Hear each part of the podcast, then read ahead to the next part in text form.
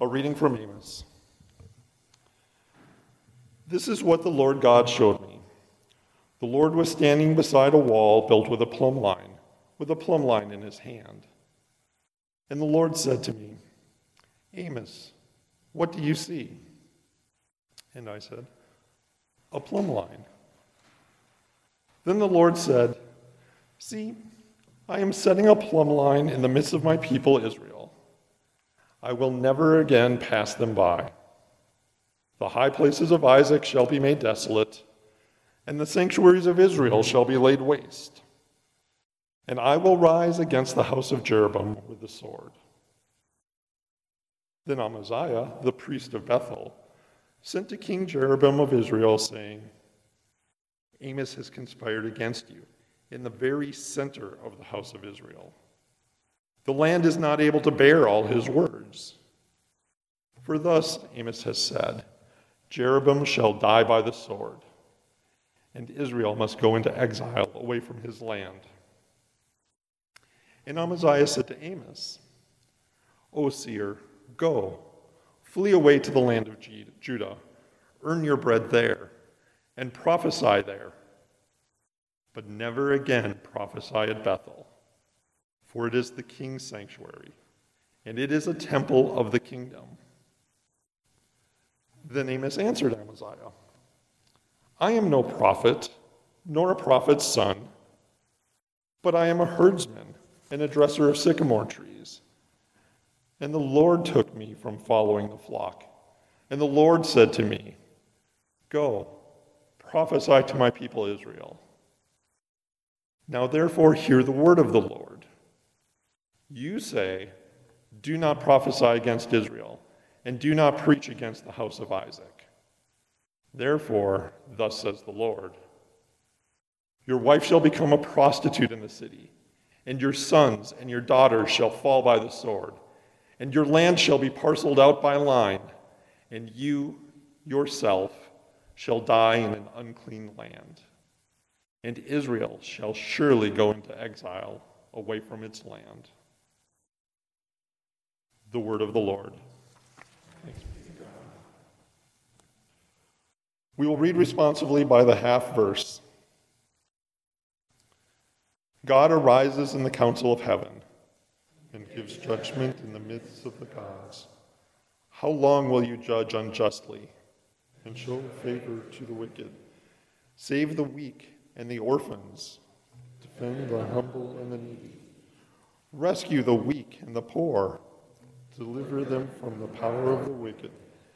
They do not know neither do they understand. They go about in darkness.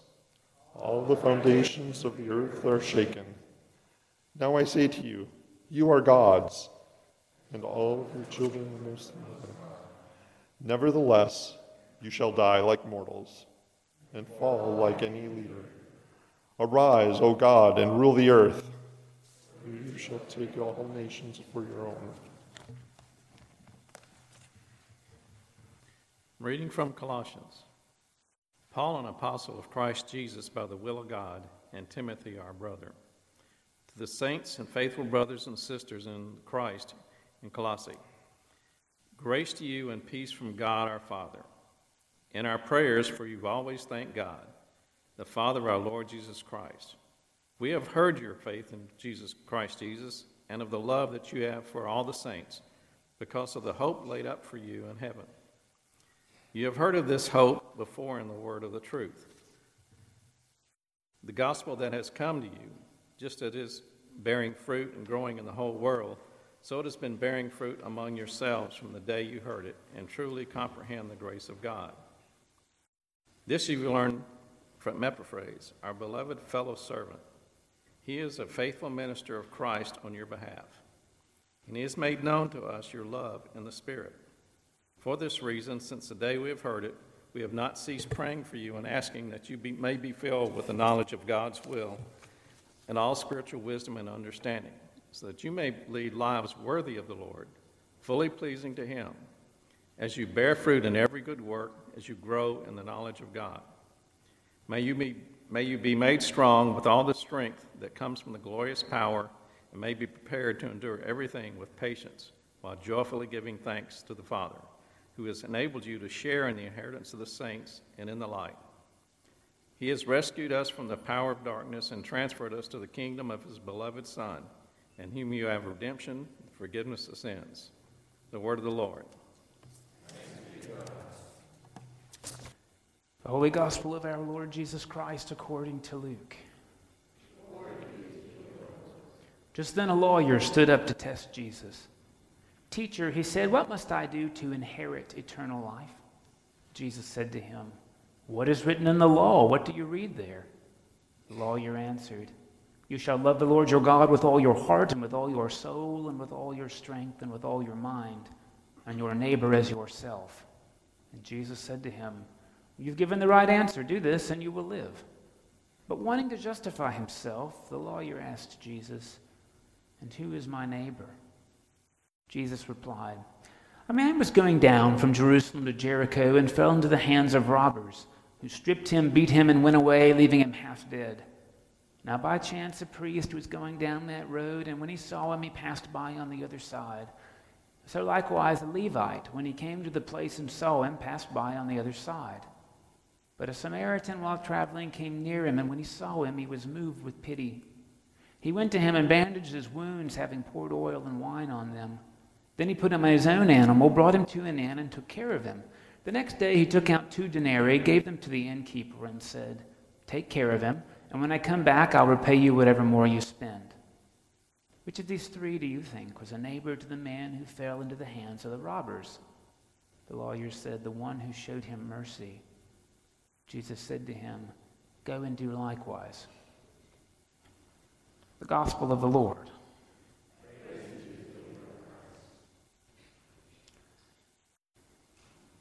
I don't know if any of you have used one of these before. This is our opening scripture that God shows up in the nation of Israel holding a plumb line. Even if you have done some significant building, it's likely you use a bubble level instead. This is really helpful to know. This is ancient technology. It allows you to tell what's perpendicular based on gravity alone. It'd be sort of like, well, building a space shuttle with a slide rule. By the way, we did that. And, and by the way, this is how the pyramids were constructed with a string and a weight. And in Amos, God shows up in the nation of Israel, in the people, and says, I'm going to hold a plumb line up against you to tell where you're perpendicular and where you're skew.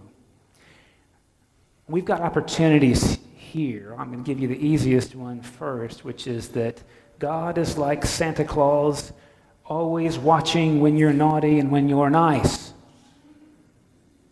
You'd better be nice. Because you won't just get coal in your stocking, you'll get hell when you die. We can hear Amos saying that, that. And then God is really pretty scary, don't you think? I want to suggest to you, though, there's a completely different way to hear Amos, which I think is, is actually a lot more life giving and, frankly, might even be more difficult to live into. It goes something like this. If you know your New Testament, Paul says, Your bodies are a temple for the Holy Spirit. Have you heard that before? It's not Greek singular second person like your body, Michelle. It's Greek second person plural, y'all's bodies. Y'all's. Y'all's bodies are a temple for the Holy Spirit. You're being built into a vessel that will contain God's presence on earth. And guess what? When we don't build it correctly, it will collapse.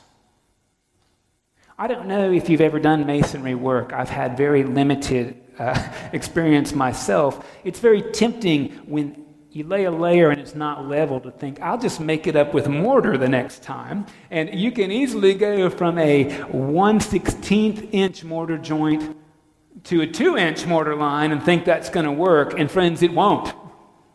It won't hold, it'll collapse. And it won't hold all the bricks. Y'all are a temple for the Holy Spirit. Who's y'all? in the psalm, the psalmist writes, the nations of the earth, not just the ones you like. God invites humanity to be a temple for the Holy Spirit. And when we start building structures that won't work for our own sake, God would like us to relevel. Now, I'll tell you, if you do brickwork in Houston in July, there's nothing worse than getting to the end of a course of bricks and realizing it's not straight. Again, it's tempting to just slap a little more mortar on there, but of course, it's always better to do the job right. In fact, the best job uses the least mortar possible. So I invite you to hear anew this story, Jesus says, that in some ways is God's plumb line for us. Now, if you've never been to church in your life, it doesn't matter. You know this story the Good Samaritan. And hopefully by now you've heard that Good Samaritan's an oxymoron. There's no such thing as a Good Samaritan. Categorically, that doesn't exist. They're all bad. I'll retell a story for you in a way that is, you're going to say hyperbolic, but pretty much what Jesus is doing. So imagine once upon a time, there's diocesan council in the Diocese of Texas, and it's down in Houston, and the priest is on his way. And I stop at a stop sign in the Heights, and I get carjacked because everybody wants a Toyota Prius from 2014. I've been shot and left for dead in the street and the next car that comes is none other than Bishop Diocesan Andy Doyle. He's on the way to Diocesan Council. He sees me. He sees me every year at Clergy Council. He recognizes me. He says, I even know that guy. But if I get out of the car, council will be late starting. I've got to get there because I've got a greater duty. Fortunately, he's got Bluetooth. He calls 911. He goes on to the convention center. That's probably what I'd do. The next car that comes around is, well, you decide. It's the Associate Rector, Jenny Scott, or it's one of our council representatives here at St. Thomas, or it's the Senior Warden, Jim Steele. Now, the priest told them they better get to council on time because they're representing the parish. So they get to the stop sign and they see the priest and they think, oh, he's her, but he told me I better not be late. Good thing I got Bluetooth 911 on the go.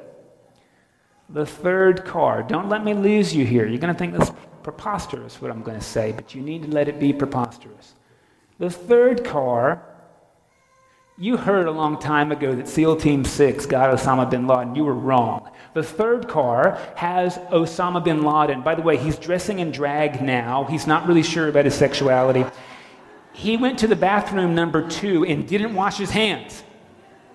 In the car, he's got TNT dynamite. He is going to diocesan council as well, but to blow it up. He stops at the stop sign and sees one of those people he was on his way to blow up. And this strange thing happens. He has compassion. Maybe he even has to throw some of the explosives out of the car to make room for the priest, but that's what he does. Puts the priest in the car, drives over to Methodist, and says, Here's $20,000 to start the bill, and I'll be back tomorrow to pay the balance. Now, it's a preposterous story. But you need to know at the time of Jesus, again, there was no good Samaritan.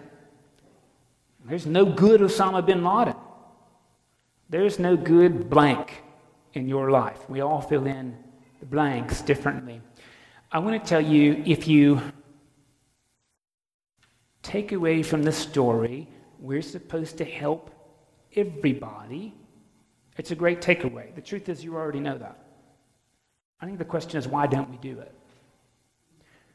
Please notice that in the story, everybody's on the way to somewhere. They're all on the way. Sometimes I get filled with this religious energy that thinks, I'm going to help somebody when their car's broken down on the side of the road. I'm not going to make them rely on AAA.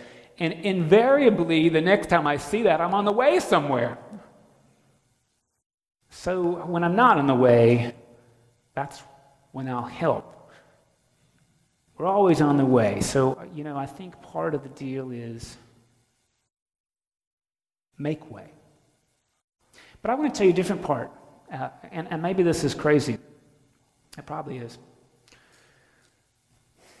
You know, the guy in the story is so hurt, he's so at the point of death, that he actually, again, you're going to think I'm crazy when I say this, he can't stop the Samaritan from helping him. You may say, well, why would he want to stop him? The Samaritan's going to be the one that helps him out. Jewish people would rather die than have a Samaritan help them. You may say, that's crazy. We all know the difference between life and death. But you know, I hear lots of people say, I'd rather die than have Osama bin Laden help me. I'd rather die than have Hillary Clinton help me. I'd sooner die than have Donald Trump do anything for me. Usually it's not even people we don't know. Honestly, there's folks in our life that have hurt us, and we'd rather die than receive any help from them. It's not so much that we've got too much pride, it's just we don't want to be hurt again. Well, maybe I'm just talking about myself here.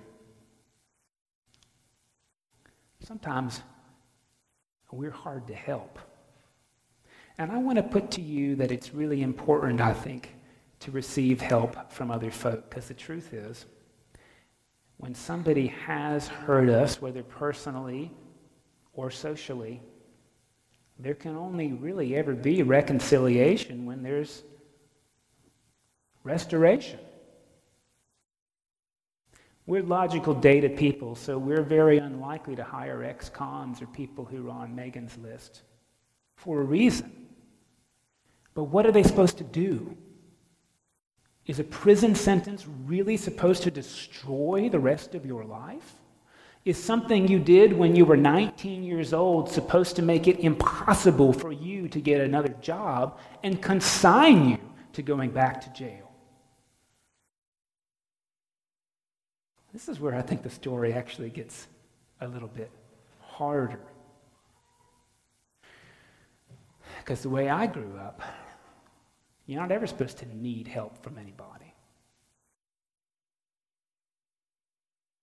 And there's this weird business here about one of the ways we be an acceptable neighbor is by allowing people to do things to make up for when they've gone short, or frankly, to recognize we're worth receiving help. We're worth it. And in giving and in receiving help is how neighbors are actually made. Now, there's this interesting part of the story, you see, because the lawyer knows the law. if you know anything about Judaism, every Jewish home has on the outside this little rectangular prism which holds inside of it a little scroll. It's called a mezuzah. The scroll in it says, Hear, O Israel, the Lord your God, the Lord is one, and you will love the Lord your God with all your heart and with all your soul and with everything left over after that. That's how it reads in Hebrew. Here we hear it your soul and your heart and your mind and your strength. Right? So the lawyer knows that. If you're Jewish, you say that. You're supposed to kiss that mezuzah every time you go in and out of your house to remember that that is the primary plumb line of your life, don't you see? The lawyer knows a little extra. Love your neighbor as yourself. That's another line for holding it up. The end of the story says, which one was the neighbor? And let's be honest, they were all neighbors. They were all neighbors. I live on a street in a really nice neighborhood. I've seen most of my neighbors. I don't know them. I know some of their names. I wave at some of them when I walk my dog. some of them I don't want to get to know. Thing is, I think we already get we're all neighbors. The question is, what kind of neighbors are we going to be? Are we going to be neighbors who take time on our way? I think there's an opportunity to reflect when we say really dumb things, and we all say really dumb things sometimes. like we call people out. We think we're being prophetic like Amos. We call people liars and cheats. We call them all kinds of names, especially on Facebook where we think that's safe. We do that, and I think the story offers us this opportunity to think really hard. If you were dying, is your life worth denying being somebody's neighbor? No, Mike, of course I would rather live at the hands of somebody I don't like, then that's how we're supposed to live. we're not supposed to wait until we're dying to figure that out. We have this opportunity to think neighbors might be people I don't like, and how do I be neighbors to them? How do I be neighbors to them? And how do I let them, dare I let them be neighbors to me? Now, I want you to know Mike Ludy told me a couple of weeks ago that one of his former priests had this button, and this has really been in my head for a while. And forgive me if I offend you here. One of his former priests had this button that said, Love is a hell of a lot of work. I think that's the gospel. And I think what's really great to hear is that as St. Thomas, our slogan says, we can do more together. So, love is a hell of a lot of work, St. Thomas, and we can do more together. And if we would just hold that line up a little bit more visibly, if we go out of our way to help and go out of our way to let somebody be a human being just once this week, that's a hell of a lot of work. We'd be a temple for the Holy Spirit this week. We can do more together.